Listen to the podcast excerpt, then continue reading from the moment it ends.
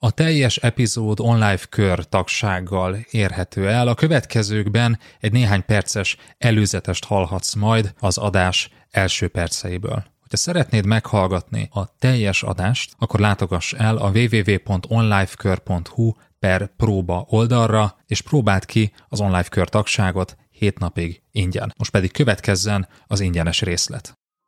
Az új üzletágat azt Lacira, Annára, Janira, Zsófira fogom bízni, nem pedig az F47-es sorra, akivel soha életemben nem találkoztam. Érdemek helyett érdekek. A vezető és az igazságos világ illúziója. Második rész. Üdvözöllek, ez az Online Management Podcast, én Ungvári Péter vagyok, és a mai adásban folytatjuk beszélgetésünket Berze Mártonnal, arról a témáról, hogy miért nem túl hasznos, hogyha úgy gondolkozunk, hogy hogyan érdemelnék meg egy előléptetést, egy kinevezést, egy üzleti partnerséget. A mai adásban elmondjuk, hogy mi az a három dolog, amin inkább érdemes gondolkoznunk az érdemek helyett, és hogy ezt hogyan tudod beépíteni a napi működésedbe. Tarts velünk!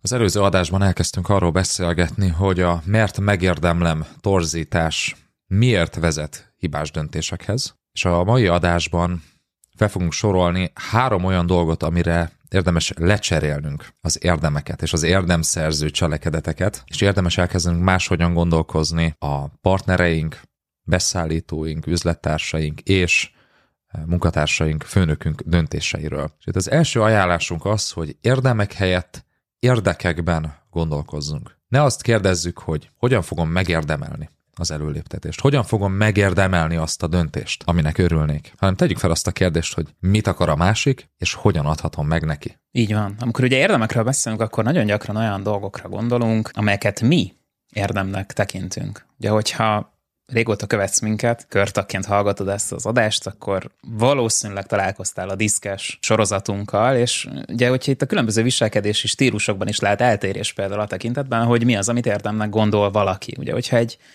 S stílusú személy vagy, akkor jó eséllyel érdemszerző cselekedetnek fogod azt gondolni, amikor mondjuk harmadik alkalommal is hosszasan beszélgettél a kollégáddal, akkor meghallgattad őt, vagy mondjuk amikor a lehető legnagyobb erőfeszítést tetted annak érdekében, hogy megismerd a rád bízott feladatot, az ezzel járó teendőket és a többit, mielőtt ugye cselekedtél volna.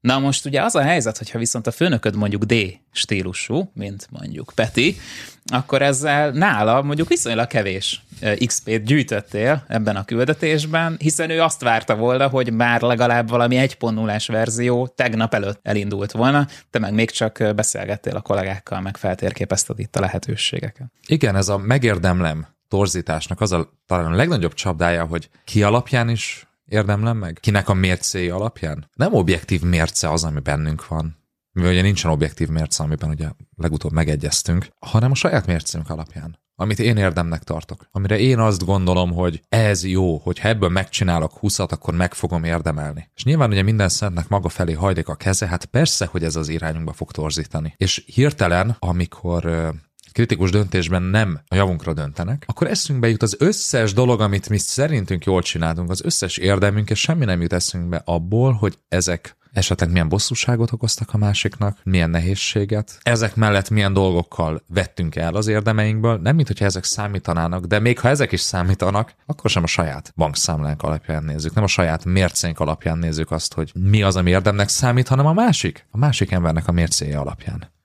Eddig tartott a podcast ingyenesen elérhető része. Hogyha szeretnéd meghallgatni a folytatást és további több száz vezetői tananyagot a hozzájuk tartozó írásos jegyzetekkel és videókkal együtt, akkor látogass el a www.onlifekör.hu per próba oldalra, ahol az első hét napban ingyenesen teheted meg mindezt. www.onlifekör.hu per próba.